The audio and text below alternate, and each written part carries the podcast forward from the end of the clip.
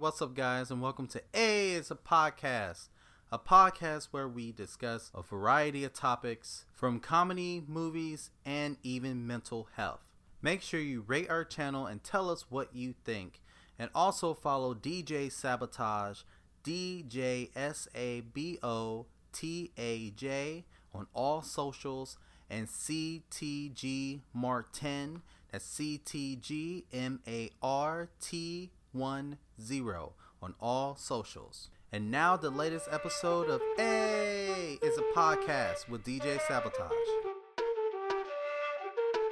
You are now listening to a Q-tastic beat. Hell yeah, I want it all.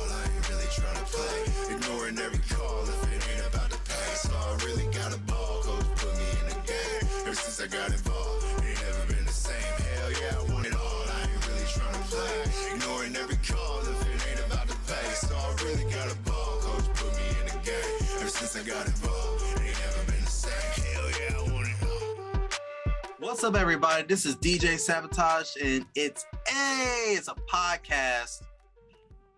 How you guys doing today? We got co-host CTG Martin, Hey, and we have our guest. He came in before for our artist spotlight, but now he wants to come in and and join all the fun.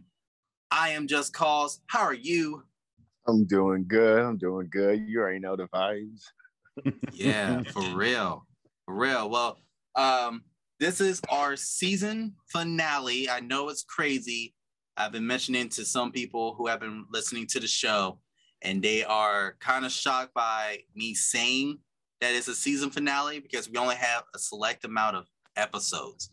But is our season finale. The reason we got so many other guests coming up that we just can't, there's no way we got to put them on season one. We gotta, we gotta, we gotta get them all together and make this season two right. So yes, this is our season finale. We're gonna go through each of these episodes that we had previously and discuss it. Things happened after these episodes. People had come forward and talked to us about these episodes. So this is our thank you to those listeners and more information. Call it a director's cut. Call it a deleted scene. But this is what we're going to do. The So- Nolan cut. The Nolan. Only Zack four hours. Or Snyder like- cut. Snyder cut. My bad. Be four hours. It'll be four hours. Four hours. So, Chris, overall, how you feel about season one? Let me know. Oh, oh man, it was. This has been uh, crazy. Um, the amount of people that actually took the time to listen to every single one of the the episodes we've had blew my mind. Like, I'm sure you guys know when you start any little project and you see it on Facebook, anything else, people post up stuff, you scroll right by it. Um, really changed my outlook on that because I had no idea so many people were gonna like listen to it and have feedback. I I had not mentally got myself ready for that. Um, and for obviously anybody that's listening that has been listening, you're gonna be listening to this one. So thank you so much uh, for the ideas. Um, I I don't think I got a lot of criticism. I'd say we got a lot of praise. Uh, and yeah, like everyone was so uh, bummed last week. They're like, "Where's the next episode?" And I'm like, "Holy crap! We already have people uh, looking forward to this." So to each and every person listening, uh, uh, subscribing, following, sharing, uh, you guys are the real stars here because uh, that that's like I said, we we were not chasing fame. We just want to have some conversations, get people involved. Um, but everyone that's reached out and uh, wanted to either you know help us with the design or give us some like topic ideas or say, hey, I know this guy that would be perfect for what you guys are doing. Uh, that's awesome. I did not expect to have this uh, quick of a turnaround. So thank you guys so much. This has been uh, such a blast. And hey, I, I was one of those people too. When Taj was like, all right, through through you know season one, I'm like, what? like I've known people out there that got like they're like episode 385 and we got to like episode six. Taj like, let's recap it. I'm like, but then when we sat down, he kind of explained, you know, this is all new to us. This is uh hell, I've gone through three different microphones in six episodes, like trying to get our sound right, trying to understand what the podcast is going to be about. So I, I was once we sat down and actually discussed it, it was like, hey, how great would it be that you know we, we just get these first ones under our belt. Now we've got a little bit more direction. We kind of know what we want to do and we've got a, a little bit more of a structure. Let's do these little short intermittents and watch how we grow and watch how the podcast changes which i think is going to be a really cool concept. Again i like the fact that we got people talking about that like they only do like handfuls of like sections you know? You know we got stuff going on outside in our real lives too. So you know we're not sitting our, our full-time day job we can't dedicate it to every week sometimes we're not to be able to link up so i think just doing small bursts of stuff is going to be really cool to watch growth No, exactly. And it gives us time to breathe a little bit, you know, Mhm. collect some some thoughts. Yes, that week was really quick, but it allowed us to, you know, upgrade the mics, get a clear thought, and and just kind of run with it, man. Like and like you said, I, I've gotten a few people from work actually coming up to me and saying, uh, so so when's the next episode? I, I'm called up. For me, I look at it as a Netflix kind of thing. If you ever look at Netflix, if you look at like Hulu, I believe Hulu does it too, but their seasons are very short. It's not like the CW where you damn near have 32 episodes and you, you're still on the same season. Like, how is this possible? So to break it up um, for the listener, it, it kind of eased that a little bit. So you're like, okay, I, I finished season one. I feel like I, I accomplished something. So here comes season two. And wow, yeah, they were right. There's bigger and better uh, artist spotlights. There's bigger and better topics that we're going through. There's bigger and better. We hear growth in both of these guys. You will see that and believe in the process, guys. Like we definitely appreciate each and every listener who came in, put their the rating stars up, and really telling us how you feel and, and your input. We definitely appreciate each and every moment of it. But again, believe in the process. The process will be better. So I feel it. I feel it. It's- especially as personally as a both a listener and someone who's you know been a guest on this podcast. Uh, I can see the growth that has already happened with it. This is definitely something that's you know it's, it's groundbreaking for everyone. And the cool the cool thing about this is this is the t- a type of thing that can encourage other people to get out and you know let their voices be heard. And it doesn't really take very much for you to get started. Like as you guys mentioned you, about going through different mics and having different mic qualities and trying to figure out what works for you. And you guys are complimenting the sound that you get from mine, and I'm just on my phone, so that it shows you like you can you can start from where you where you are and you can build up. Yeah, and I think we're heading there. Like, um, if anybody hasn't got a chance to uh, listen to the spotlight episode we did with Marquise, uh, please listen to that, and then please check out the spotlight we did with Wyatt Lutz. Working with Marquise, we kind of, you know, we had some ideas what we wanted to talk about, but then we the mental health one. That was another great one. that was a good one. But I think the growth between the two spotlights, I think we were so much more prepared with after talking to you and seeing what directions you wanted to talk about as an artist. I felt like we were so much more prepared with Wyatt. And he was such an Yeah. aw- awesome guest. And it really, I re listened to that episode because it seemed like the most structured we've had so far. Uh, the conversations never hit any dead spots. We all, you know, it all hit. And I realized like a little bit more of that preparation before we do these things is key you know uh some episodes I think it's good to just go in and talk about whatever the hot subject is and see where the conversation goes but uh as soon as we were done with that one with wyatt as soon as we stopped recording like all of us were like holy shit that went so well. Like that was so smooth and it just felt good. And so that's you know on my end for me doing the homework getting more information about the people we're talking to you know pr- throughout the week prepping some questions that lead into other things. Like that that the time we talked seemed it seemed like it went by in a second. Towards like the first episode we did it seemed like we were talking for four hours and then by the end of it we had like an hour's worth of material to use and it was like oh i didn't know what to say i was kind of lost. So i think as we're all kind of getting comfortable you know in our in our own roles here i think yeah it's just gonna be getting better. And i i'm super proud of every episode. Like i said at, at some point if we don't get our audio issues fixed out that'll probably be the new name of the podcast it'd be like audio issues featuring Tosh and Chris. That's actually kind of a dope name for a podcast. Actually, audio issues. here we talk about how to troubleshoot your audio as well as issues you may run against yeah, in the audio field. we try to talk about it. You think about it. It's like a whole format where you just talk about issues and everyone hears it via audio. It's perfect. This is the perfect name. Uh, Uh, so since we're reviewing everything, we already reviewed the, the Super Bowl in the previous uh, episode. So just just in my fashion, and uh, CTG Martin knows, uh, I like to throw curveballs. So literally, the next episode, episode two, was mental health. We couldn't even talk about the weather. We couldn't. we went straight in and talked about mental health. And, and let me say on my end, both episodes, part one and part two, I definitely got in a lot of feedback. Um, I got a lot of people who uh, came forward and told their story and just let us know that they were they were glad that someone came up. And one person said, so I had to say this for her, it's very rare for male species to even say that they have an issue. So for us to even put it on record and to post it and let it be what it was is remarkable. That is something that she has said. So Miss Mulan, if you're listening, that is for you. Thank you for that uh, review. Um, and I completely agree. A lot of guys growing up, we, we were taught not to express our feelings, suck it up, you know, and move on.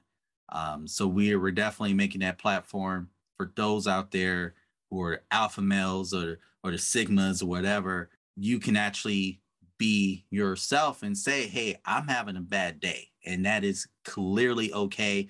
Those around you that feel like it is not okay, watch watch part one and part two of the mental health. And part two, what I said, fuck them, love you.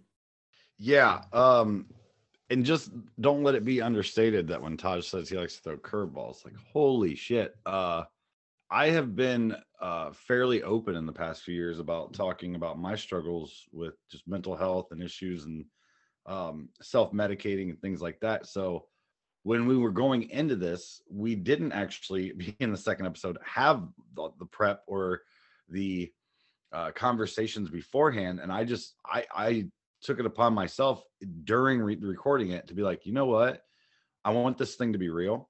I want to be real about it, and so where I thought I was really opening it up, to talking about my anxiety and medication and self medication and self harm, when we we turn the page for the second part for Taj to go down the road that he went down to and to share everything that he shared I that was not that was not planned. That wasn't like hey Chris shit's about to get real. Like so my reaction in that second part of the mental health that was genuine. Um and I want people to know too because I did have some people say like you know that your response man was so good. I'm like listen that's that's how you should respond. It's completely okay to tell somebody I don't know how to feel right now okay? When somebody gives you something you're not you know totally mentally ready for it and people that are going to give people information that could be kind of heavy please understand that like sometimes your friends or family they might need a minute to process it. Um because yeah like it was one thing that as i was sharing my stuff and i was like man this feels really good to talk about and i really hope somebody listens to it and i hope that they take something from it to know that they're again like we talked about in the episode you're not alone. It's good to talk about. It's therapeutic. You can walk through it.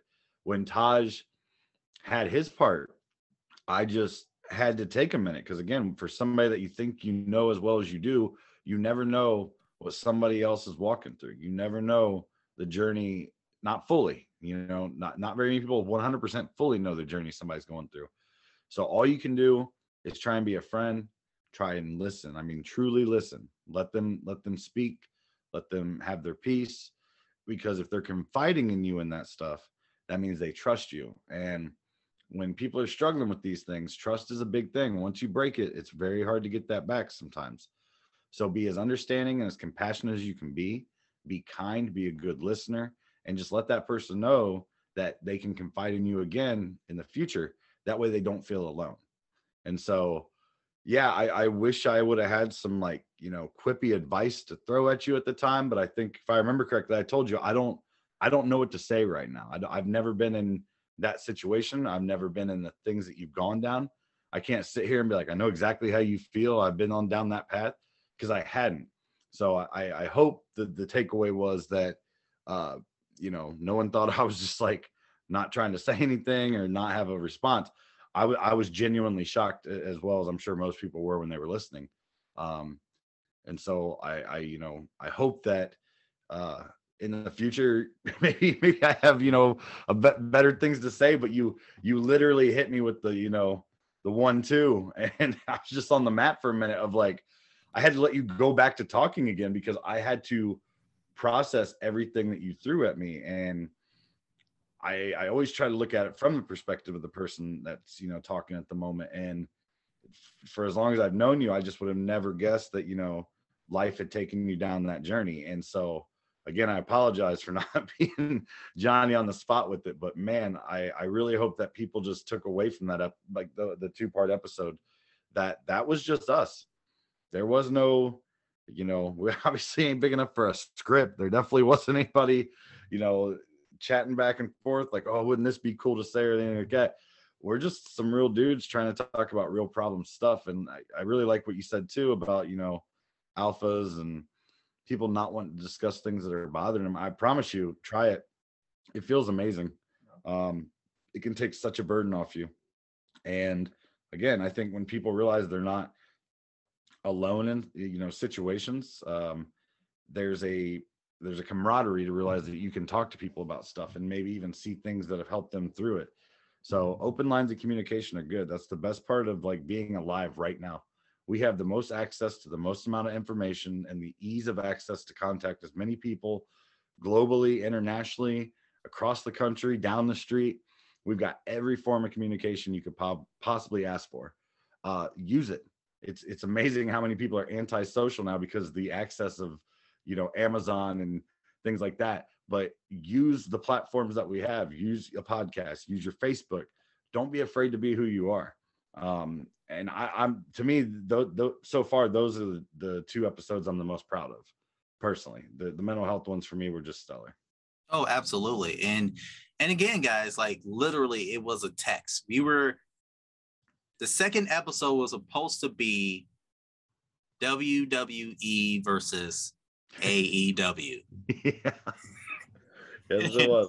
that was that was in our DMs. We were talking about it, and I was like, yo, I gotta like catch up and everything. Like we were about to make that happen. And then we had a conversation about mental health and automatically that connected more. So I was like, you know what? Let's do that. and we did it. Um, and man, like, and for me to you, Chris, like, again, I, I said it in the episode that, you know, I thought you had your, you know, head on your shoulders and you you were the guy. Like I was jealous of your charisma. Like everyone thought I had charisma, but realistically, it was hey, I had a you know couple liquid courages and you know let's go like whatever sabotage comes out of that's what it was but but as me i was the shy guy so any, any person who, who were able to just not say like he has that I don't care factor, I was jealous of because I'm like, shit, I I can't just have that.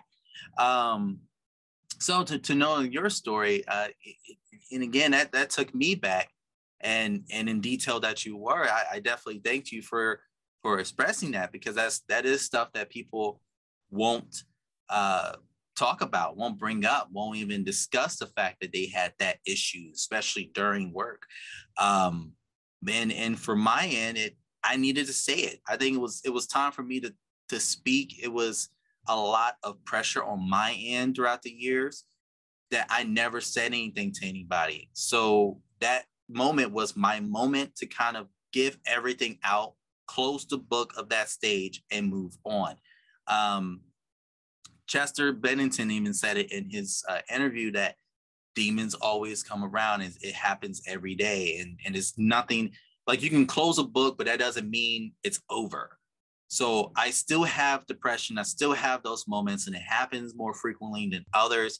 I'm now acknowledging the fact that I have them, um, and I use different things to kind of soothe the emotion a little bit. I mean, I, I will listen to motivational videos, um, podcasts. I will listen to like chill out music or like amplify music to kind of get me going throughout the day. Little things like that. Music is is my comfort. Music is my BFF. So that's it, you know. But it happens every day. I just don't really, you know, fall into it. I, I acknowledge it and move forward. So, and again, I want to mention this as well. Uh, Mullen Pug, thank you for your your review. And thanks for everybody else who's sharing their stories to us for those two. I am very proud of both of those episodes. I'm very proud of CTG Martin and myself to be able to speak the way we spoke. Um, Absolutely. and I think that to me, that was the landmark of our episode and what our episode is all about is bringing people up positivity and, you know, help one another shine. Um, and that leads into I am just cause. I know you're sitting over there. Sitting- Hey. trying to sir. trying, trying to get your WWE 2K on. I know. Not currently, but you know, hey, that, that game's so fire, by the way. I have to I- give you uh props. Not not many. Well, nobody listening to this knows this, but we had a conversation, uh, just the three of us, uh, a few weeks ago, where I've been an avid wrestling video game fan since original PlayStation. Well, hell, I go all the way back to Nintendo 64, Revenge, up until about 2016, 2017. I really didn't like where the games were going. I didn't like the the story modes. So I haven't really touched a WWE game. And Marquis said 22 is going to be fire. And I'm like, yeah, that's what they said about 20. Kind of sucked. I didn't really like it. But reviews are out. It's blowing up. Almost it got a eight or nine on IGN. It's considered one of the best video games we made in the last decade. I've seen the graphics. I've seen uh, some transitions. It's it's all over TikTok. People are doing crazy stuff. You called it, bud. You called Yeah, it. fire, man. I've, I've been playing the My Rise part for like my own little character and developing them. It's just been, I don't know. I I personally love it. I'm ordering it. I, I, I Personally have. speaking, I've loved it. It- Yeah. I okay, so I am the old guy. I got it on physical, right? I pre-ordered it. Okay. I was there getting go. ready, and they called me and they said it's in transit. You had to wait for a couple of days. So you mean like you have like a cartridge coming? You got to blow in to use, or what's that? yeah, you- exactly. Exactly. I had to use the, the cotton swab with some alcohol, you know, and get it going. But but thanks to thanks to the, the guy, he definitely helped me out. You know, I mean, I wasn't crying Kardashian style or anything because I understood knowing working in retail, but uh, but he helped me out on that end. But it WWE 2K hits different, guys. It's a it's a completely different vibe. The my biggest take on it, my biggest pro is the controls. It is so responsive. My problem with the whole 2K series was the reverse button. Oh, Yeah, it it was sucks. terrible. I hated it could not get to it. Now, man, I am the, the reverse king is back. It- the reverse king is back. I can't wait to get on online. You know, once their servers are up, because I know they're crashing right now. But man, it just hits different. It it's different. So as we're talking about wrestling, uh, we got theme songs. I, I we just got a new theme song for the Wyatt Lutz, and you know it's fire. It's dope. It's pretty good. But- it's all right. It's it, you know it's it's all right. Uh, all right. but uh, but since we have I am just cause in the building, uh, we want to know if we can even use like a, s- a snippet of I I want it all for our intro because that's kind of fueling us a little bit, man. We we got to know this. Can can we use it? By all means, go for it. Yeah. Hey, we i'll be honest we weren't sure how that was going to go now just so you guys know okay bef- uh, before we had i am just cause on i got a little a little snippet little little snippy snip of it and uh taj had a piece he's like check this out man what do you think and i'm like ah, that's really good and then when it actually got released and i got to listen to the whole thing with the music video i, I cannot describe like this is my now morning hype song this is my on my way to work right before I hit the building. That's the last song I listened to just because every part of it is just there for me. It's like go, go please go download it, check it out. Um tell us about. I saw uh, we've been posting, we've been sharing all week. Like one of your fastest songs get a thousand downloads. Wait, wait, wait, wait, wait, wait. Let me pop his collar real quick. Okay. Yeah, Let me pop pop, his collar. it- it's- I- there's accolades everywhere all week. I did my whole Facebook page, my Instagram. It's I am just cause. I am just cause. It's like, damn, he's going. Currently, right now on YouTube, since its release of the music video in 10 days, 1.3 thousand views. And it's over 2,000 views on Spotify, right? Shit. And let's reverse it back. One of his tracks from the back of the days, Wild and Free, just hit 10K. Okay. So now after I popped your collar, I'm just cause. Go ahead and and let us know how you feel. I mean, I feel great. I feel great, and I feel like sky's the limit. Like, granted, like, like I know these type of uh, accolades for some people don't seem like a major milestone, but to a guy who's been used to like getting like a hundred plays a song for like years and stuff, and just kind of working and just not letting the trying my best not to ever let the numbers deter me or keep me from pursuing my passion and what feels right to me. Like to actually see the numbers start to reflect what I've been working on and all the hard work I've been putting in it. It's honestly there's no there's no right words that will explain the way it feels. Cause it's just like you you feel like you're finally being heard. And No, you you and deserve that, it, man. that that alone is just everything, especially to an artist and any and like every artist and, and they'll always everyone will say, you know, you don't do it for the fame, you don't do it for the cloud, you don't do it for this and all this other stuff. But as an artist who makes music in the auditory form, you want to be heard, you want it to be to be played. So when you see that happening, it's just there's no words that can describe how great of a feeling that is. no, it's, and, it's like the confirmation that you you're doing something right. and you and you absolutely are like again like the, the video is amazing like I, I couldn't tell you how many friends i've had that have had like just little oh we made a music video and it's like a guy on a nokia 3210 like trying to follow him around in a garage like the the the, the video is amazing the the just the quality of it is awesome.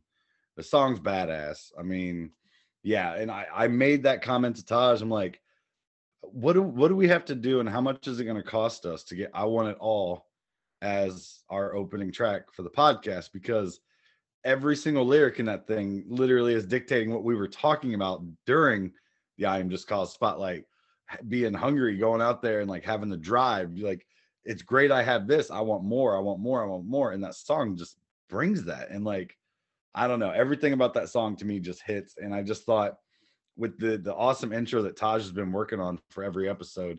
And I really do like where it's at. I like the intro that he had. I even like the song that he had for the Wyatt one.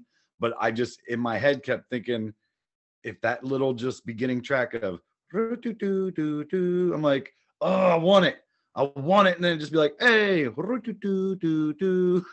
that's just such a cool fucking opening. I love it so much. So thank you for letting us use that, man. I'm pretty excited. By all about it. means, uh, it's good to know that the feeling resonate and that the message uh, translate well to you because I feel like we all we've all been there. We're all hungry. We all are passionate. We want something more, um, you know, and we're here for that. We're here to experience those things, to grow, to get more, to get all the best that life has to offer us. So I feel like anyone who's anyone who's anyone could relate to that to that feeling of wanting more and to pursuing it.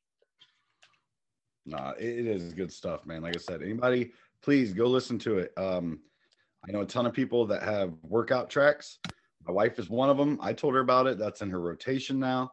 She's like, man, that one just it gets me going, man. She's like, his flow is just, it just is so consistent. It's like I said, the the message meet like matches the sound. Everything about it is driving. Do, do, do, do, do. Uh, just to give you the same kind of vibes. I don't know if you've heard the Rocks version with, I believe it was Tech N9ne. It has that energy. Uh, it's about drive. It's about power. We stay hungry. We devour. Like every Put in time. the I- work, put in the hours since tape was out. Okay, my bad, my bad, my bad. But I'm saying that's what I that was like probably one of the dopest compliments ever. I'm serious. That they- Personally. yeah. As soon as I heard it, I was like, damn, this sounds just like it doesn't sound just like it. It's a it's a complete different song, different beat. I, the flows ain't But even to even same. be able to translate that kind of energy, exactly like similar energy. to someone like The Rock, like it's that's that's a compliment and a half, my guy, and I appreciate that. Like seriously, Like, like I said, man, you you created it. Be be proud of the creation. It's it's it's the energy that you put into it. Uh, a lot of people might not realize how inspired so some of my music is by The Rock. Actually, like I had a song uh once upon a time ago that came out and it was called "Throw Up," and I actually quote quoted one of the old old songs that The Rock used to be in. It's where and he's it's where he says, "Here's something you can't understand." The Rock could just kill a man. That one. I don't know if I've ever heard that. Yeah, it's an older one. It's actually the first initial one that kind of like blew him up Damn it! Now I on got the music scene. Uh, it Now was I- with now I- Wyclef, I believe. Yeah. Yeah, it wasn't Wyclef because he says it doesn't matter whenever Yeah. Wyclef says something. Yeah. Damn, and I always thought his opening was just his wrestling thing. So, So he did that one with Wyclef, and then he did another one. He's like, here, where it's like, here is something you can't understand. The Rock could just kill a man. Like he, he- that was around that same time frame. If I played it, you'd be like, mm. oh my god. See, I thought his intro to music was like. so I was paying homage to him in a few songs. so. Welcome. I thought Moana was his big breakout. Oh well, obviously Moana's a big thing for him, but that that came later. Like these songs, he did these like back when he was still a wrestler. Damn it! Now, now I'm doing homework while we're talking. Dwayne Johnson music. You got me interested now. Oh yeah, all right. So since we're talking about The Rock, let's talk about the WWE. Let's talk about the AEW. Since we're already in here in the room with three wrestling fans, we let's let's go with it. Let's segue into that. Let's say that. There's a lot to unpack with that. So let's do it this way. What is your top five wrestlers of all time? first off, first and foremost, we're gonna go with Randy Orton. I don't care what anyone says. That man is a legend. He ain't even made it into the Hall of Fame yet, but he's guaranteed Hall of Famer. Yeah. Yeah. would be there would be The Rock. There's no way you're leaving The Rock out of any conversation. He can stop wrestling for the rest of his life, but he's always gonna be a top tier. For sure. And then because I'm an old school guy, Steve Austin, he's got to be in the conversation. Yep. He he was groundbreaking. Oh, uh, okay. Wait. So does this conversation only include WWE, or are we also talking other brands? Because that's Let's that's talk about other brands. dicey. Let's go for it. Let's You're go doing for it. top top five just ever anywhere. Ooh, that, that makes it harder. Actually, why It did I does. do that? I feel like at least our Mhm. top three Mount Rushmore is going to be the same. I think you have, at least for me, you have Rock, you have Stone Cold, And you have Undertaker. Oh, Sorry. yep, and Undertaker right The there. Phenom. Yeah, I can't change those top three. You know, Shawn Michaels, I guess, is debatable for some people, but you, you cannot deny Rock, Stone Cold, Undertaker at all. Anybody that does, you're wrong. I'm sorry. You're, you're wrong. Like, it's just those three are in, I think. So Though. Oh, so my my my top five would have to be Randy Orton, The Rock, Steve Austin, Undertaker, and I'm gonna have to throw one to Bray Wyatt because Bray Wyatt was he was different, my guy. He was fire, and I don't feel like he was utilized as as well as he should have been. Agreed. They they wasted that. The entire Fiend arc could have been the next 20 years for them, and they they really messed it up. Yeah, it was why it was fire. Like if there was any person that they could have had to pass the torch and carry on the whole Undertaker vibes and the Phenom and stuff, that was the guy right there. Yeah, they'll ne- they'll never have somebody even close to that. I don't think because that was the first time I remember in a very long time, short of like Finn Balor, that people bought into the character. Yeah, So Exactly. that's exactly. hard you sell. you Hard you, sell. you cared about Bray Wyatt's uh, character development. It was just, I know, he was different. Yeah. And sick. to say about him, his stage presence was a was electrifying. He he solidified himself as the greats just for that alone. When the lights go out, and the theme song kicked in. Everyone had their lights out, and all of it was unified. It gave you chills because everyone knew the excitement. Insane. He yeah, he there's so many wrestlers that the WWE have wasted. I mean, look what Matt Cardona's doing right now between the 38 promotions he's wrestling into, but he's becoming one of the better heels on the indie circuit. And But W, you know, they wasted him as the boom boom boom guy for 10 years. at the same time, you got to realize the WWE has so much talent. It, it must be hard to get them all uh, like I'm actually worried, rotating yeah. constantly. and I'm worried AEW is about to start running into that problem. Oh yeah, because they're just picking up all the old WWE characters. yeah, I think I think purchasing Ring of Honor was genius. That gives them a chance to have if, if they do like with Ring of Honor what they're doing with AEW, that'll give them two nights a week to have two shows. So now you've got four episodes a week to disperse this talent a little bit more and help these younger guys come up. But man, top five. I- I'm gonna stick to my my original three. Like I said, for to, for me, I, I'm gonna put Stone Cold as number one. Um, because when I think about like uh, just greatest, um, the story arc where Stone Cold wasn't himself anymore during the invasion, uh, and he was sitting at the bar drinking while like the WCW guys, um, and I believe it was ECW were like beating the crap out of everybody and he showed up in the back arena. Came out of his truck with a pull cue, whooped ass all the way to the ring. Music hits.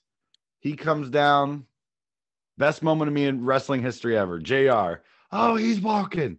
He's talking. Someone's about to get their ass whooped. Stone Cold comes to the ring. 39 stunners passed out. Gets up, throws, throws his hands up, sits in the corner just the best. I mean, the absolute best. And so for me, Stone Cold will always be number one. It just maybe, maybe it's you know the white trash I have in me. I'm just like that's my guy. He's, he's Steve representing. Austin was a lot of people's guys. I mean, he he represented what everyone wanted to do. The you know, the give the finger to your boss and knock him out. Like who didn't feel that way? Yeah, yeah. And, And, and he, the, he tapped into that because he did just that. the, the commitment he had, and that's why I have to give Rock number two, because for me, I think the Rock did more. I think the Rock was a more electrifying, more exciting, uh, better wrestler. But I think that's what exactly made their promo for I want to say the Rock is hands down probably the most charismatic person in WWE to for ever sure. have been That's hands down. sure. And like I think no one, no one owns the mic like him. No one has the stage presence as him. No one has like he's he's he's an undeniable character. yeah, period. I was gonna say my favorite feud of all time was Stone Cold and The Rock, and the Oh yeah, the promo they cut, I believe mm-hmm. it was SummerSlam nine- 97, maybe 90. I can't remember what year, but I just remember the song was Limp Bizkit. and that promo hands today is the best promo I ever seen. It was like a cut reel of everything. Bizkit. I think that was during the Undertaker rolling phase. I yeah. think, it, I think it was, but I think it was a SummerSlam, and I, I've rewatched it a hundred times. I just can't remember. One of year. my favorite cuts cut scenes they ever did was probably the promo they did in the ring, where Oh yeah, uh, every it was time. the whole invasion thing with WCW. Then Yes. oh man, and the, him and the Rock were going back and forth, and they started singing together in the ring. Oh my god, hilarious! that. Ah man, but yeah, number three would be Taker, and he honestly could be higher. I mean, to me, you could take any three of those men, and they can share the number one spot in my heart because, Yeah. pretty, yeah, you know, if you're just a casual wrestling fan, you know who the Undertaker is, and that's great.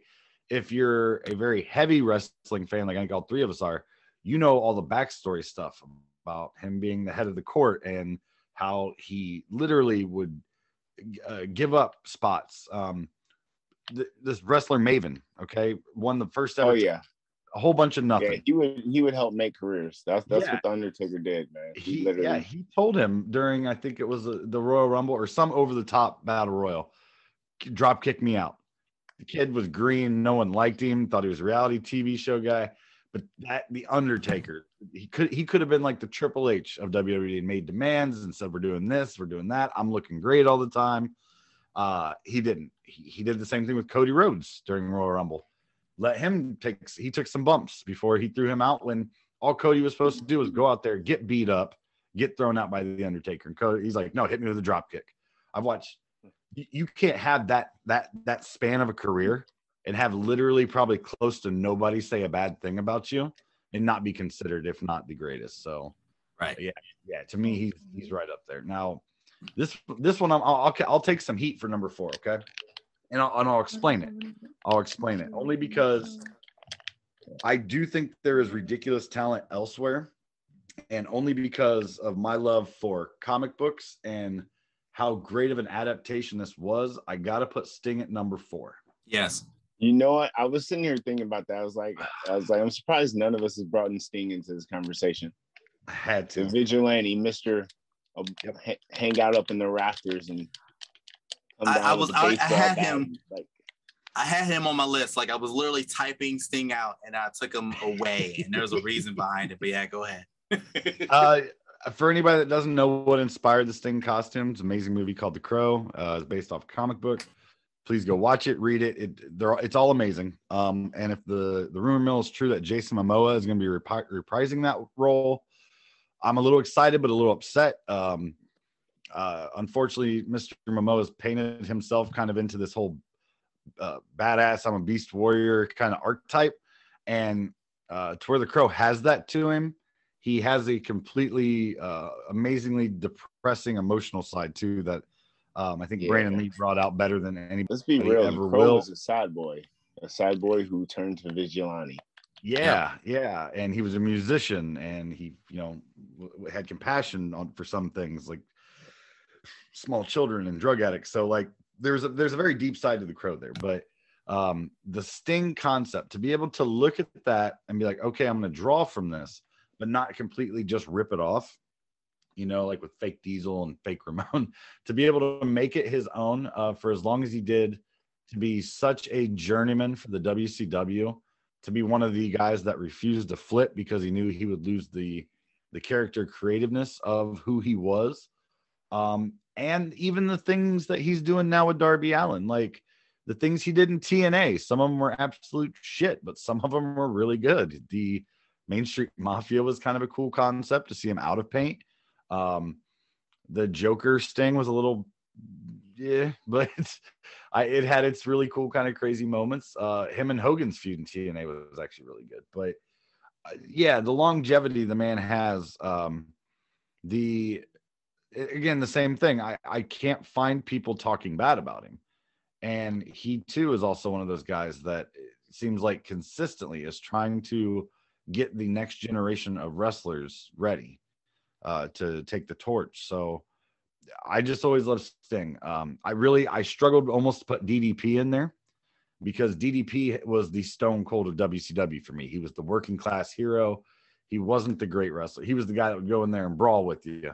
And I mean, he had the diamond cutter. So Bruh, th- Diamond No. Dallas Page will forever be a legend. Um, yeah, he's. I'm he's- very uh, speaking Yes. of him. I was very saddened by his WWE stint that they did. They definitely like they had it. They they had it set up for a good feud with him and Undertaker and everything else, and they majorly dropped the ball with DDP after that. you know, honestly, I think everything that happened, and I've watched a lot of documentaries on it. So that whole few, weird stomp you was to say so the few, wife thing that was just yeah, like so Mm. few of the WCW guys got really good arcs, and I think that was Vince's like screw you to Ted Turner. Like all your guys have to run over here, and so I'm just gonna make them look stupid. I'm gonna give Perry Saturn a mop head. I'm gonna, you know, yeah. you know what I'm saying? Like it just so many people got shit. stupid moppy thing. Oh my god. I think some guys came out on top. I think Booker T's career got better for it.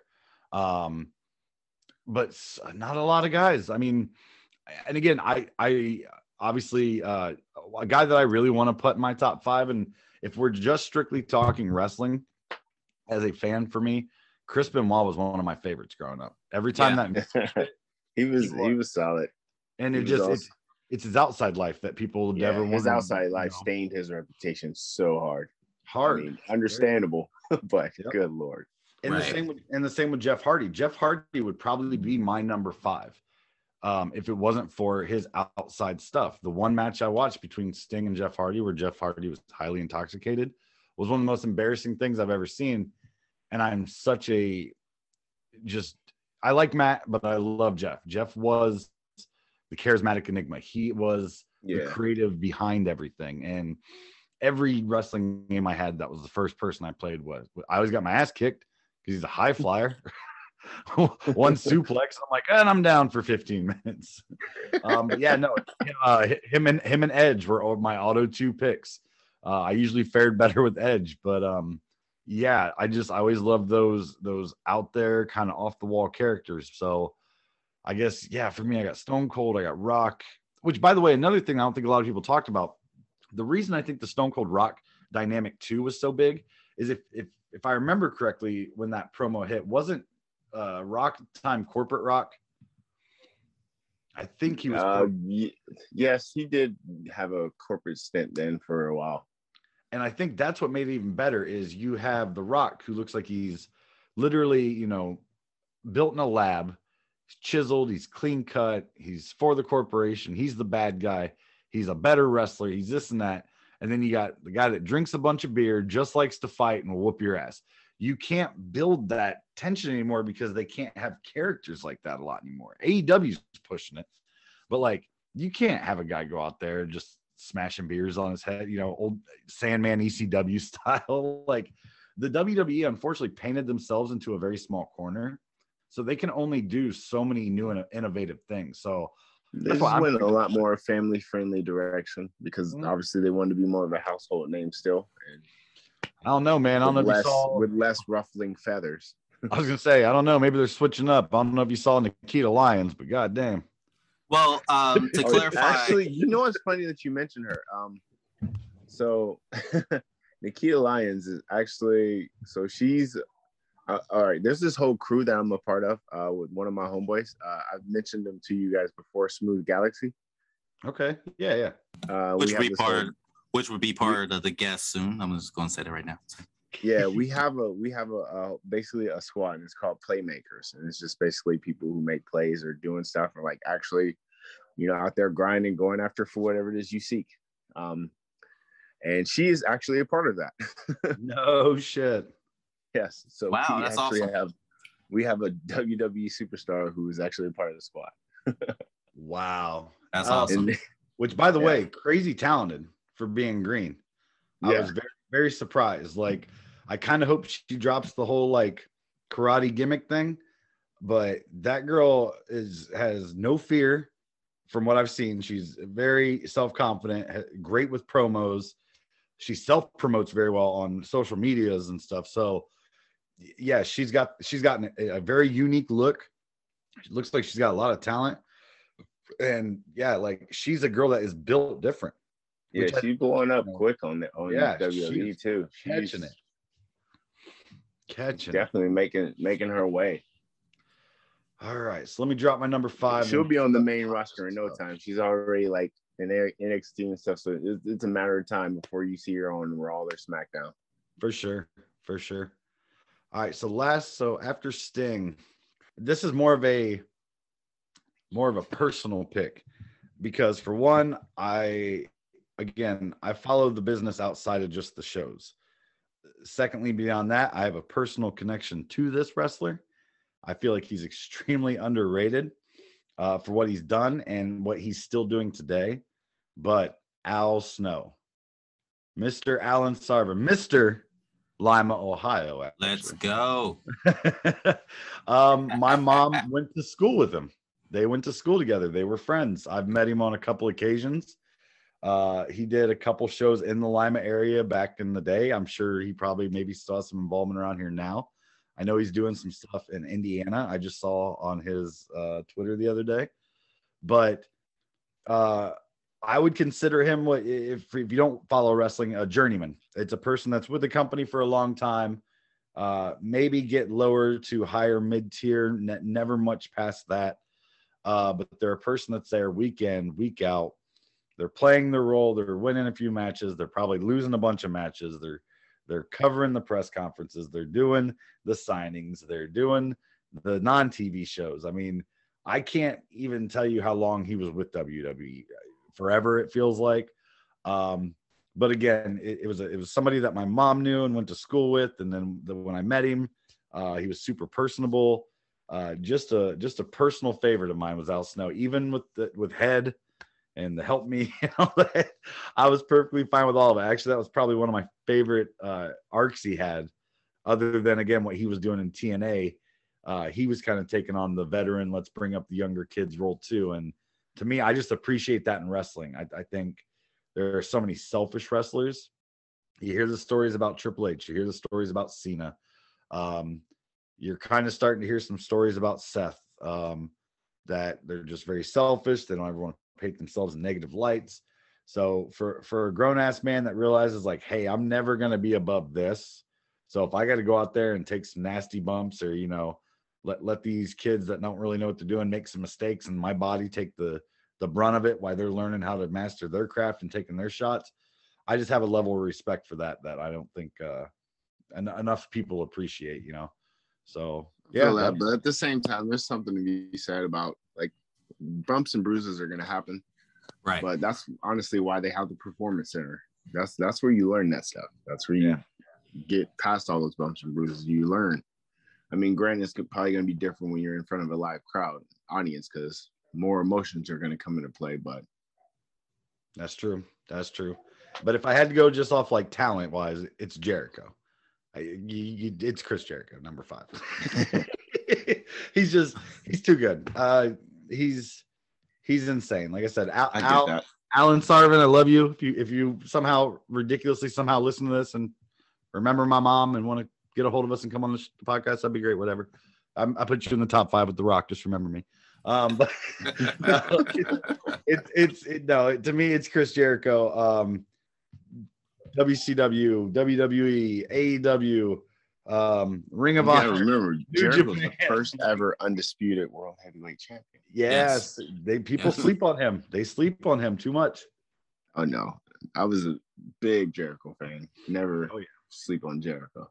Yeah, his uh what he did in AEW with um starting with the Lionheart and then switching to the Y2J, switching to the list of Jericho, switching to was it the Painbringer with New uh, New Japan, then switching to Le Champion with AEW. It's like I I it's so hard to reinvent yourself. And for him, it's like turning a, the page in a book. Oh, here's another great thing that people are gonna buy. Oh, here's You, another. you want great- to know a wrestler that grew on me that I did not, I wasn't a fan of at first. He grew on me, but it, got? it took him going into WWE to actually grow on me. going into WWE. Who's Yeah. that? AJ Styles. Oh, Oh yeah. I was Yeah. never a big AJ Styles fan until. WWE. that's I That's- can ag- I can agree with that. I I appreciate the work he did with TNA and Impact. Uh, I did too, but I just wasn't a super fan of it. It was like, eh. it was the hair. He had to get that soccer mom hair. the soccer mom. Oh man. so. Oh man, that hair. Oh, that the little swoop on the side, that little swoop sometimes. No, he and again, he's probably he's and that's where it's so hard to talk about top five because like if you want to talk about like top five most popular, that's a list. If you want to talk about top five most powerful, that's a list. You want to talk about top five most technical, you've got AJ Styles is in that conversation, Dean Malenko's in that conversation, Shawn Michaels is in that conversation. So it's hard, man. It's just like music when somebody's like, "Give me your top five greatest artists." I'm like, "God damn it!" Like, You know who's breaking into my top five that I didn't expect though? who's that? Roman Reigns. Oh needed a heel yes. for so His- long. As a like honestly, face like when he was like the you know, the happy, the hero type, I I, just, I wasn't feeling it. Yeah, But Hill Roman Reigns is a force to be reckoned with. Right. he's probably the the best right now. I mean, Yeah. I, I'm Like I'm hearing them from making him a heel was the best, best, best call for WWE ever. And you Yeah. know what though? And you know with Roman, the growth in him as a superstar insane. is is insane because you can tell you know, certain certain weeks you can tell what he was trying to figure it out and trying to like get it going, and it wasn't really working. And then now he's this the guy, and Yeah. he's doing his thing. Like that's just amazing. That's just amazing to, to see the growth in that. I when we when they first came out, when they first attacked, I believe it was Ryback was their first victim as the oh Shield. Oh my God! Don't get me started on Rub. I was I was not a fan of Ryback. Ever, No one's a fan of Ryback because he's an asshole. ever, ever. Sadly, you know, you know how you know how bad Ryback is. We could probably get him on this podcast next week just by asking. And They'd be like, "Oh yeah, brother, yeah." I just, I just, I don't know. more. Yeah. Like, don't get me wrong. I respect as a as a WWE superstar, respect that, but I just never a fan. I don't. I uh I follow him on TikTok, and all he does is talk shit about everyone involved in WWE. He talks shit Yeah, about. because he's because he's bitter.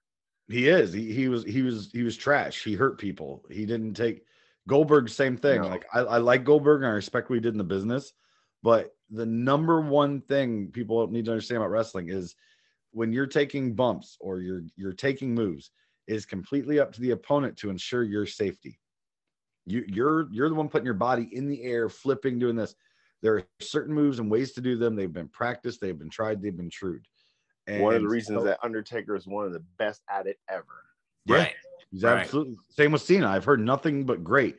Uh, I was watching the round uh, round table and it was Kane, Big Show, and Mark Henry, and they said, "Isn't it just crazy when John picks you up? You just you just know you're secure. Like he ain't shaking.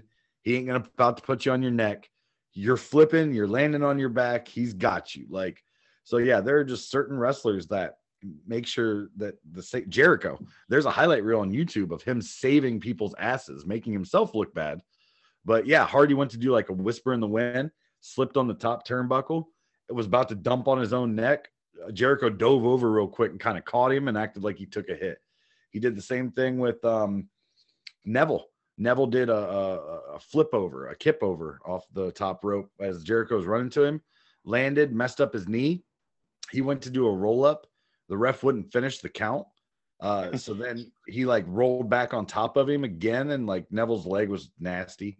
Ref finally counted it. Jericho gets up instantly, like gets in the rush pace. He's like, Next time, count it, asshole. He's fucking hurt. Like it's just there's certain guys that they just do the job well.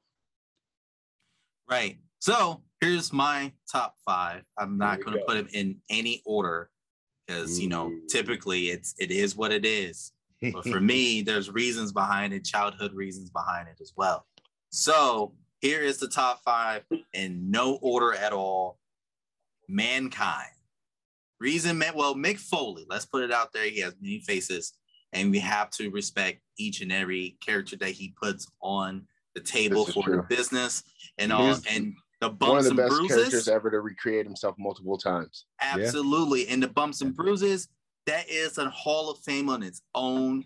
He went from Japan to the WWE in the midst of all of it. And let me tell you, the Hell in the Cell with Undertaker is by Iconic. far the best match ever because it's that could have turned a whole different lineup.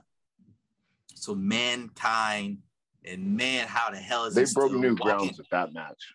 Well, I'll tell you too. Just like some other wrestlers, there'll never be another Mick Foley. No, not, Not- whatsoever. so the next one is Jeff Hardy.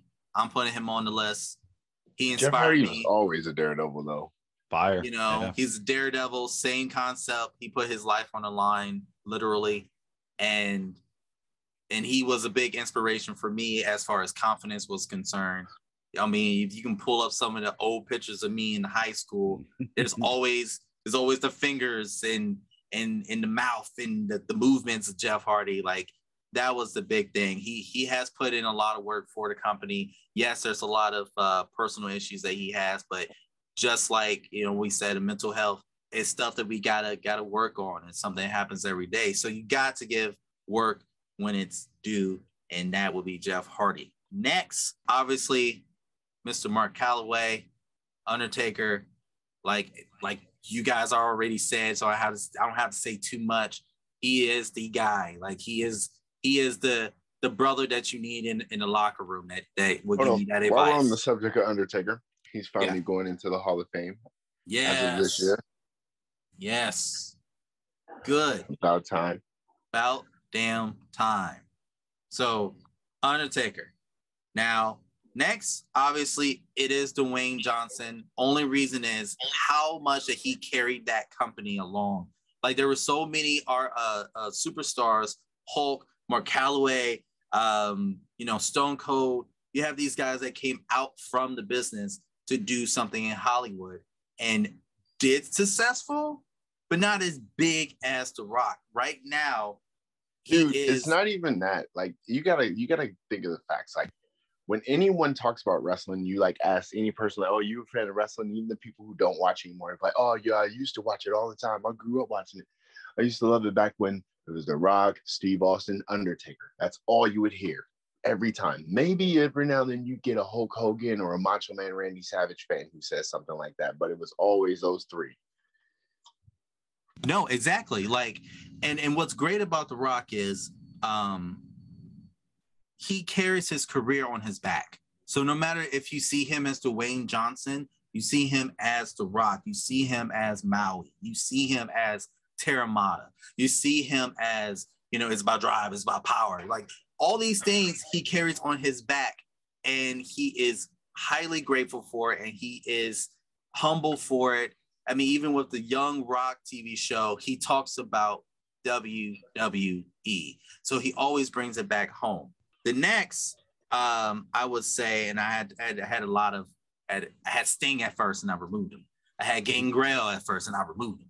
And I thought about it. This this superstar, this diva, needs to be recognized in, Mm. in her fullest glory because she was the first woman to come in and challenge a man. And my God, Chyna. let her do it. Yeah. Her name is Chyna, Chyna. Ninth wonder of the world. the ninth wonder of the world, and she deserves every flowers that she should have gotten before she left this earth. But the next one I would say is an honorable mention. And it's a reason of honorable mentions because that's I feel like that's our podcast. It's, it's about uplifting and, and achieving our dreams and you know pushing forward to do what you want. The Miz, and I tell you why. no, the Miz is the sh- no, the, no. I- respect this already. By for all intents and purposes, one of the greatest WWE superstars, especially from w- breaking out into reality TV, then going to there. He made that place his home. That's he it. owned it. Yes. He is on everything. He's done movies. He's Yes. done promo. The, the- like the way the work he's done for WWE by himself. No, no, I, I feel that and I respect that. and Easily one of the top five like uh, guys on the mic too. and, Yes, and, let, and let's put it out there. This man is a definition of every child's dream. Those who watch MTV Real World and watch this dude from beginning from the from the beginning of that season to the end, all he talked about was I want to be a wrestler. I want to be a superstar. I want to be in the WWE. And that He was it. way before. And look where he's at now. I am just cause already said it. Hmm. So highly on my, you know, honorable mentions, but it's the highest, highest grade of honorable mentions. And be- before everyone says anything, rest in peace to Nancy and Daniel Benoit for that situation. Um, and clarifying about the WWE and family friendly. They were they were doing they had a lot of lawsuits um, during the Attitude Era. Um, one that really hit them the most was the uh, the family organizations that went on ahead and sued them. We're paying homage to people like Benoit. I just gotta say this shout out to Eddie Guerrero. Like Absolutely, he, he absolutely, Needs be, he needs to be mentioned. Latino, he needs to be mentioned. absolutely.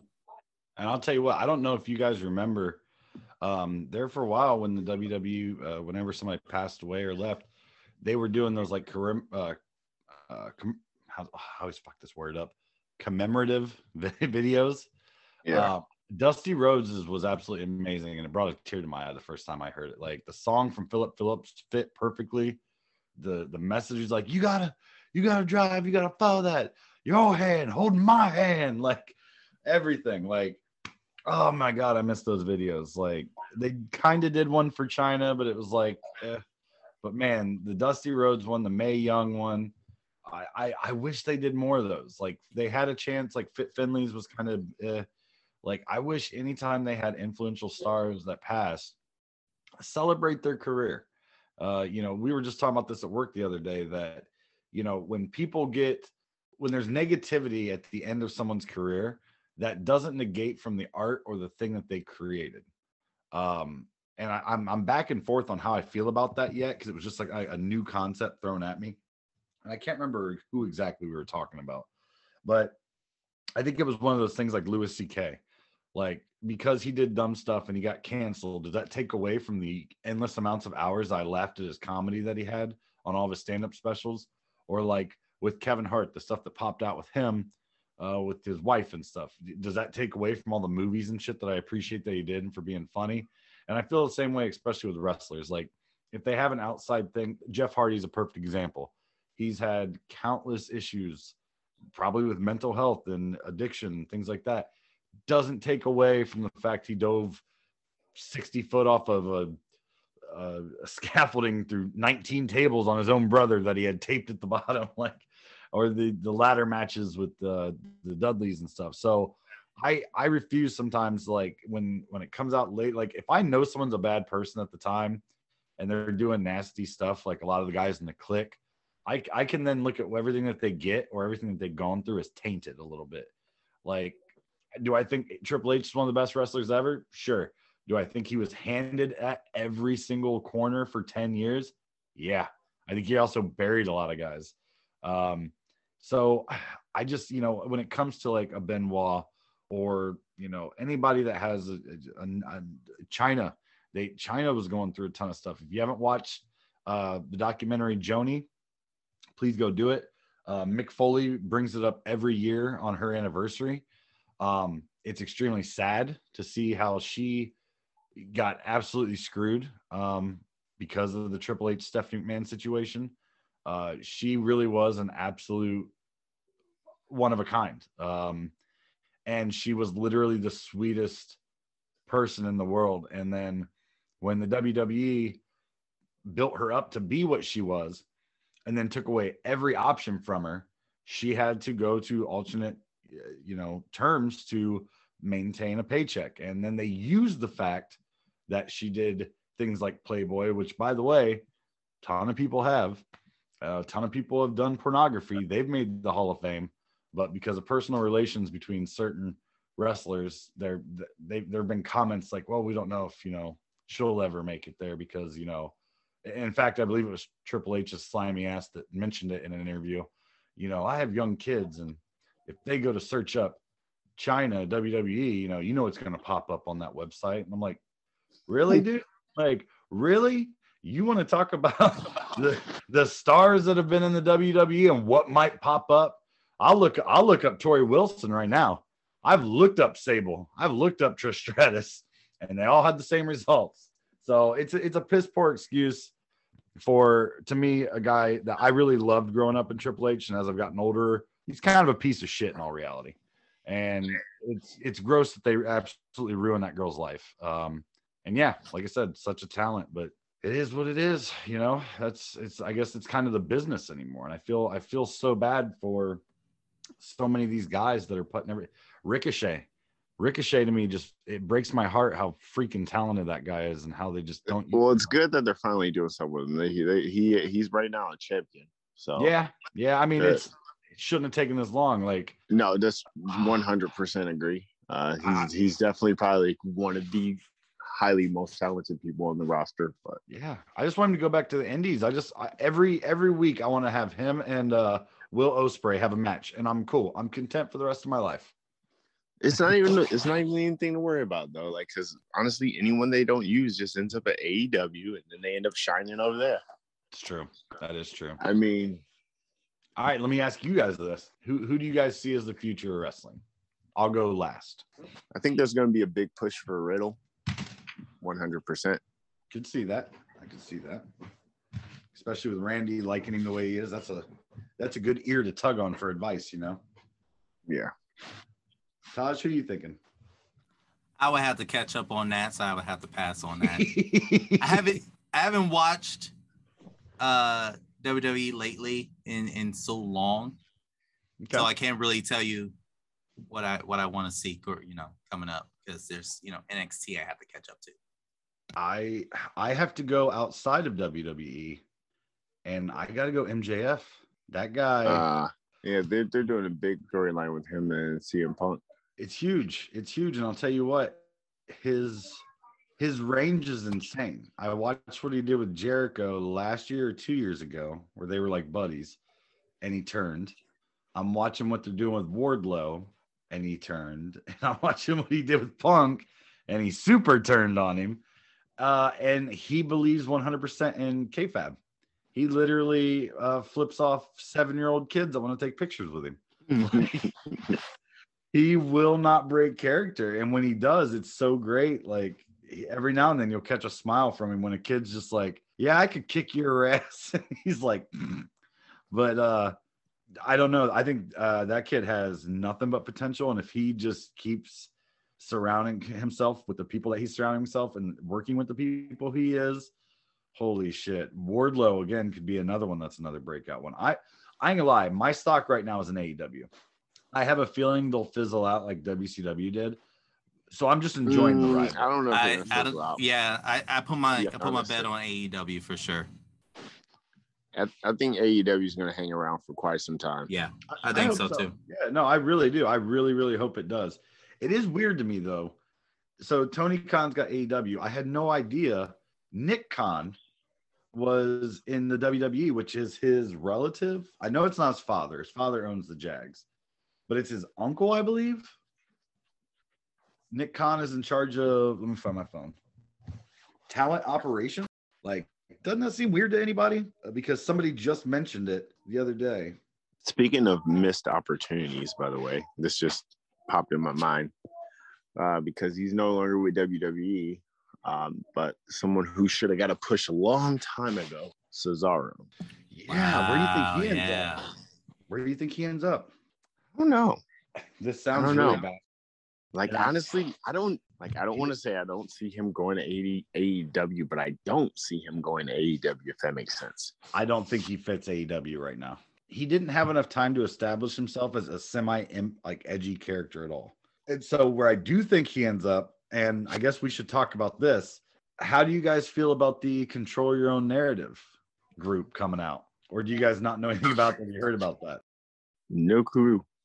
Uh Braun Strowman, EC3. Um Ah, yeah, they started their own little promotion. Uh, it ain't great. It's it's right up there with like war wrestling, pretty much in Lima, which cracks me up because I'll, I'll never forget. but that's Braun- how they start off, though. it is. You got to start somewhere. What makes me happy though is I remember Braun Strowman. I don't remember if it was an interview or if it was an actual shoot, but he just crapped all over indie wrestlers because there was a bunch of them influxing into the WWE at the time, like AJ Styles and everything else. And he had a thing where he's just like, Yeah, I, I got to bypass the indies because when you're elite or you're top shit like me, you don't do indies. Indies is for losers, blah, blah, blah, blah, blah. And it's like, Oh, that's all you got. Well, well, CT, I'm gonna say this. Yeah, that's it's almost like war wrestling. The general admission is 25 bucks. Uh rows two to four is 50. Front row is 100, and you get VIP tickets that is 125. Yeah. That's where carrying cross is going too. But again, you never know. It could easily be ECW kind of a moment. You know what I'm It, saying? it could. It could. It could turn around.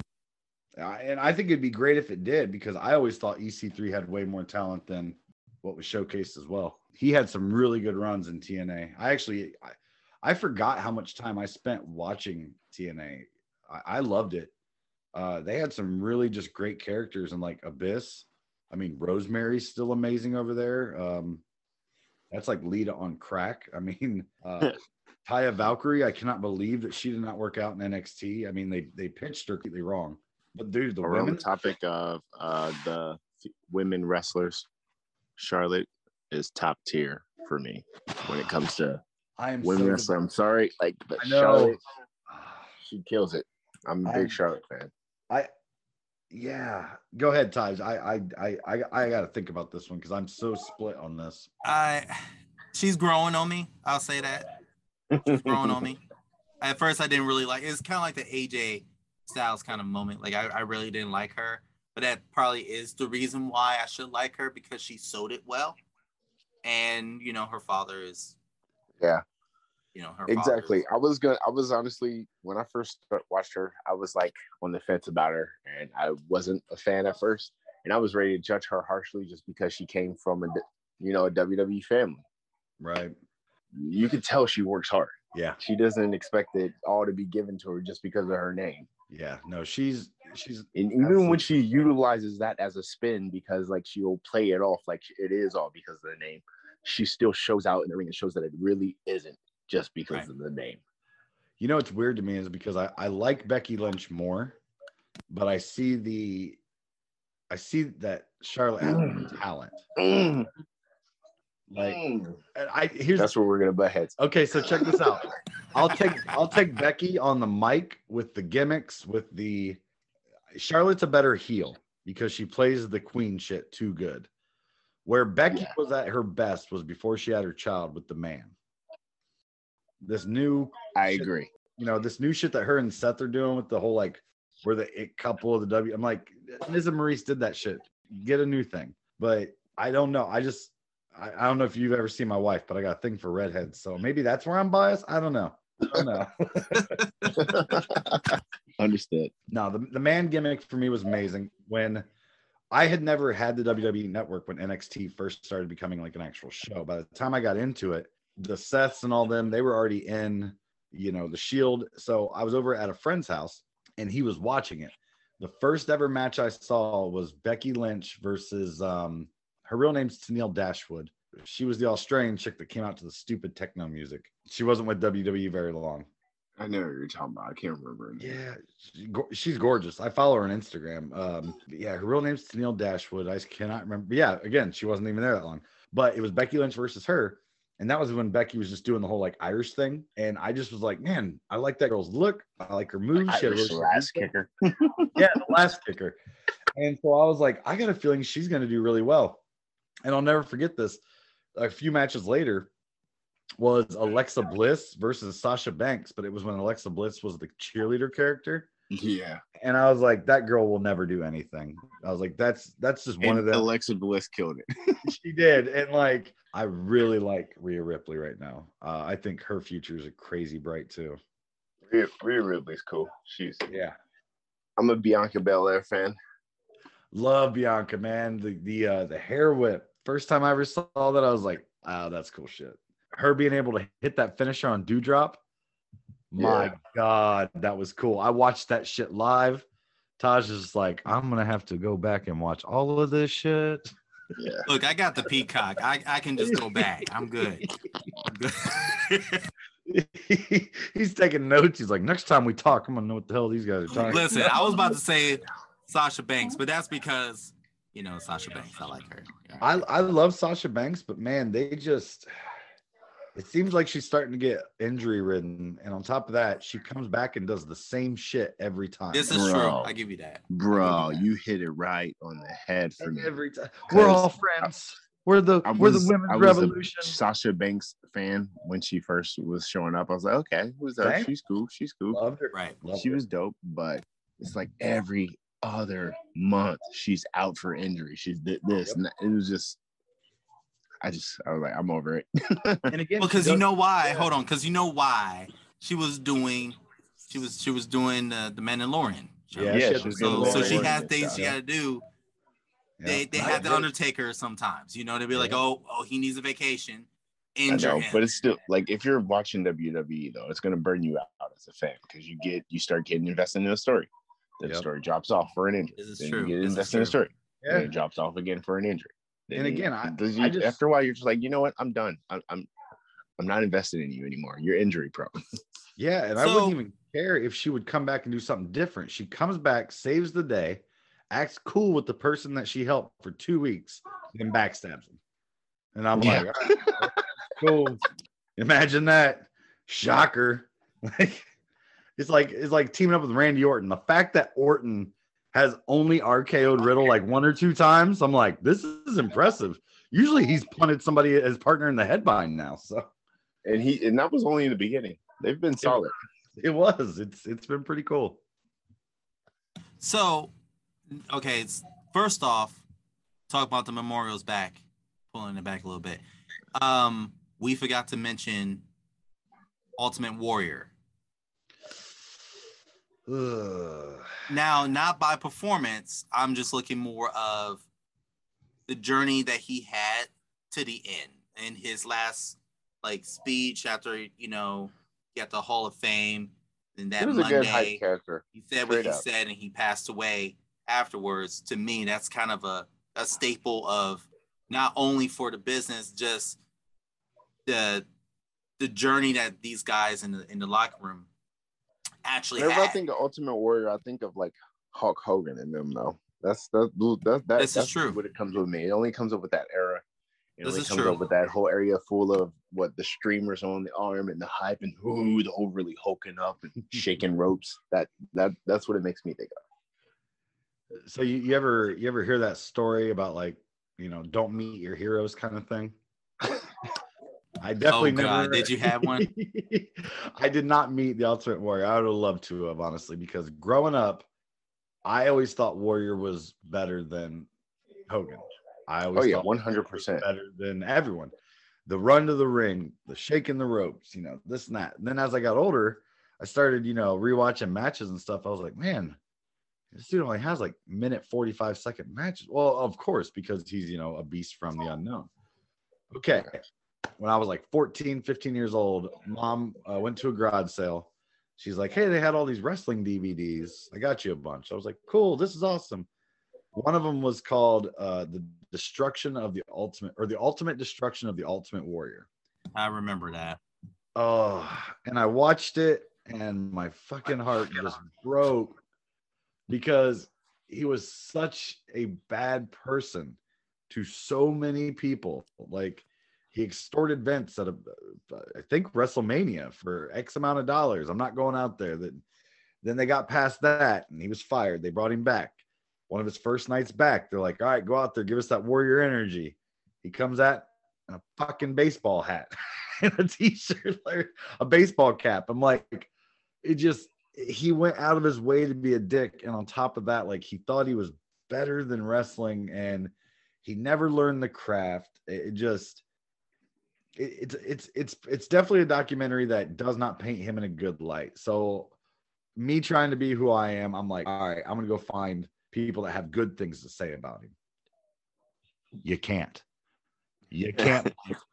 They're not there. Like you do. You go to YouTube and put like eh, literally until after he passed. And like too many people do that, I think sometimes. It's like when somebody passes away, they're like, oh, you know, because I'm the same. I don't want to speak ill on the, you know, the dead, but a spade's a spade too. If I'm an asshole my whole life, don't go to my funeral and just be like, he was the sweetest guy. No, be honest. Like he was kind of funny sometimes, but he was an asshole a lot. Like it just, I, I it just, yeah, it really, like I said, it really broke my heart because I loved everything about the character. I loved the, the paint. I loved the, the hype, and in in the era of kayfabe, he was excellent. Um, in the era of understanding backstage etiquette and you know how to work with people and just everything he did he was just not a, a great person. I mean he even alluded to that in his speech when he came back that he'd failed his daughters and his wife. And i mean he said that like during his hall of fame thing. And it was just like if you're that open and accepting about it like to me it just says that he like justified it in his head and it sucks because you know i'm not saying he's a bad person. I didn't personally know the guy. It just not a great thing. But i am super glad that he got that kind of redemption and i thought it was really great that they let him come back on the show. I hated the fact that he wore a paper mask instead of just putting goddamn paint on but like that's just mm. being a nitpicky wrestling fan you know we're all assholes. We all know better than everybody else.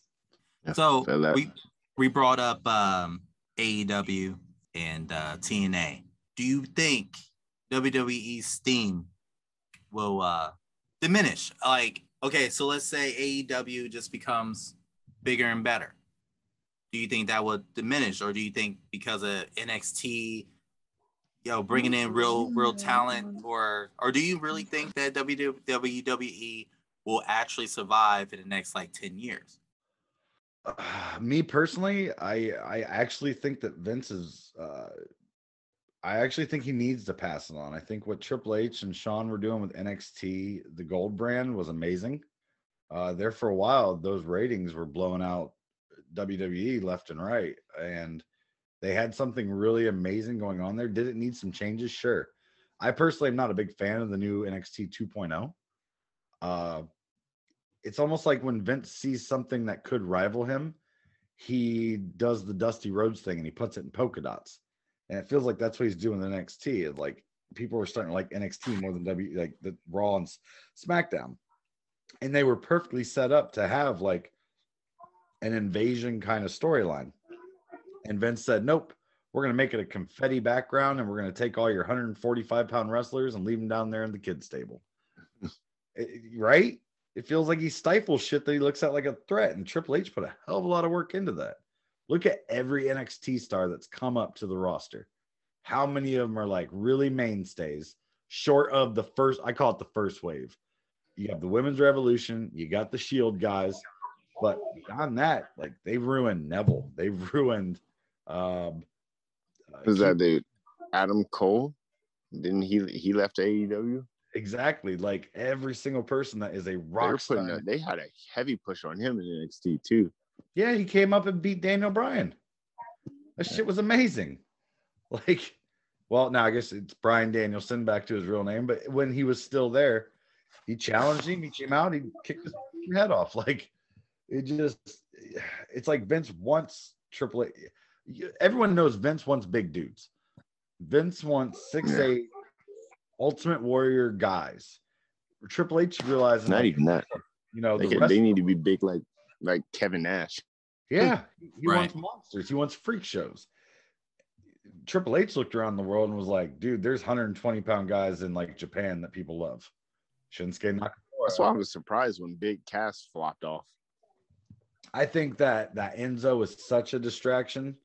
It just it was a package deal. You couldn't think about one without the other. Yeah. But uh, yeah, 100. You know, he's doing great things though. Um, which I don't know why he associated himself with Enzo again, but uh, I can't remember what he changed his name to, but he just showed up and like the biggest issue everyone had was like, oh, well, he's not shredded. I'm like, the dude's seven four. It's kind of hard to have that much muscle mass. Chill out.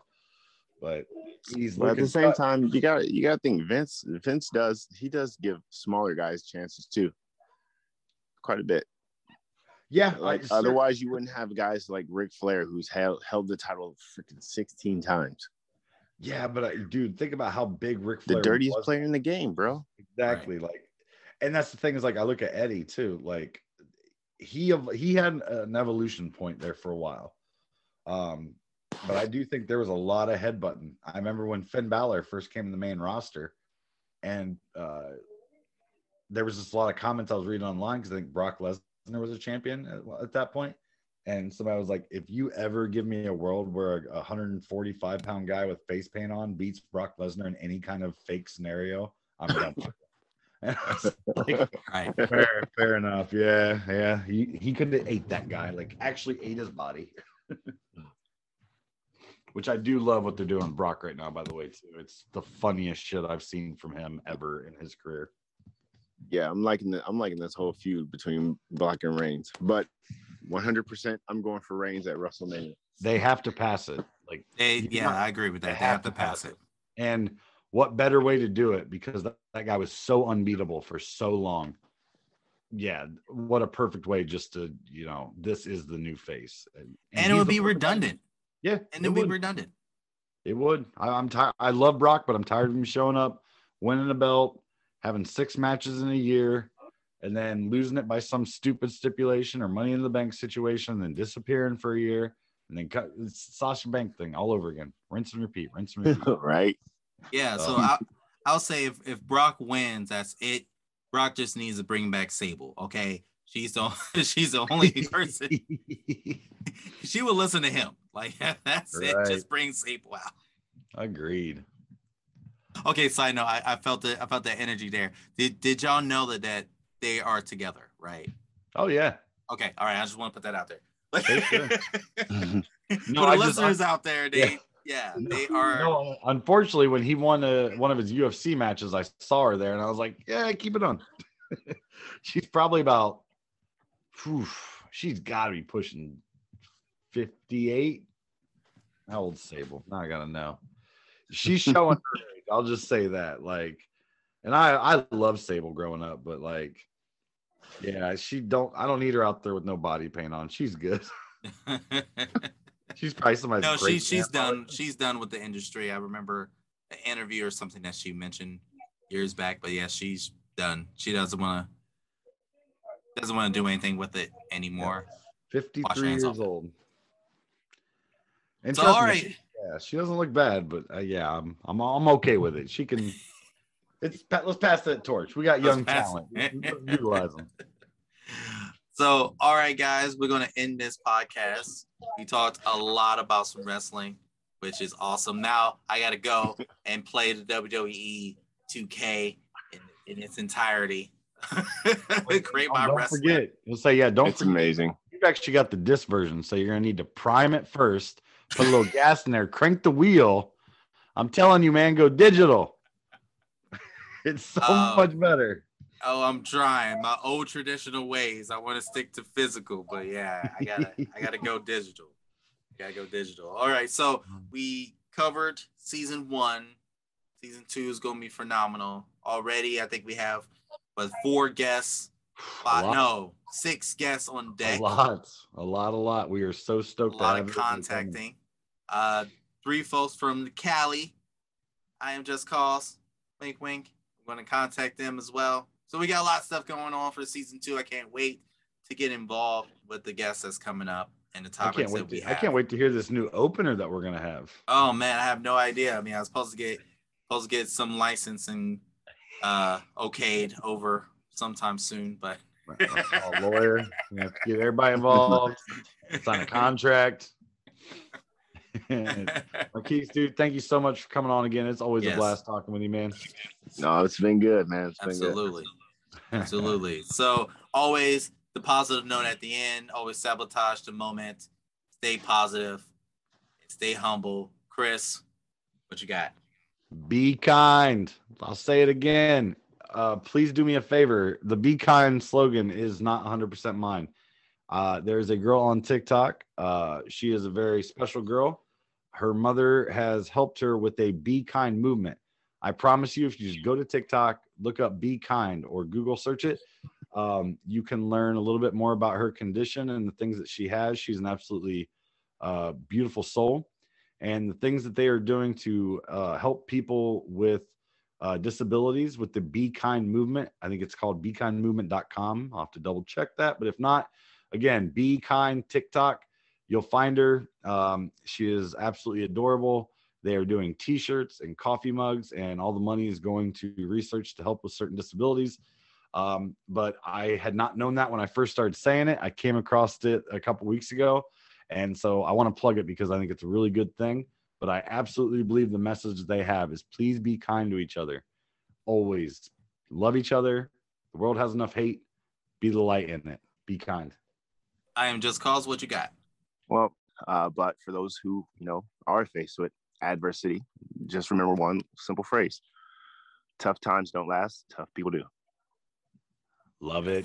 I love it. I love it. And um, also, just a quick note: we all know what's going on in the world with Russia. So if you want to make any donations, please uh, go to www.unicefusa.org and make your donations. There's many donations out there. So if you don't like that one, please do your research and make sure you get the right donation so it can connect to those in the Ukraine. Um, Absolutely. on, on the side of that. Thank you guys. Thank you. I am just cause for coming in. CTG MART10 always. And later days.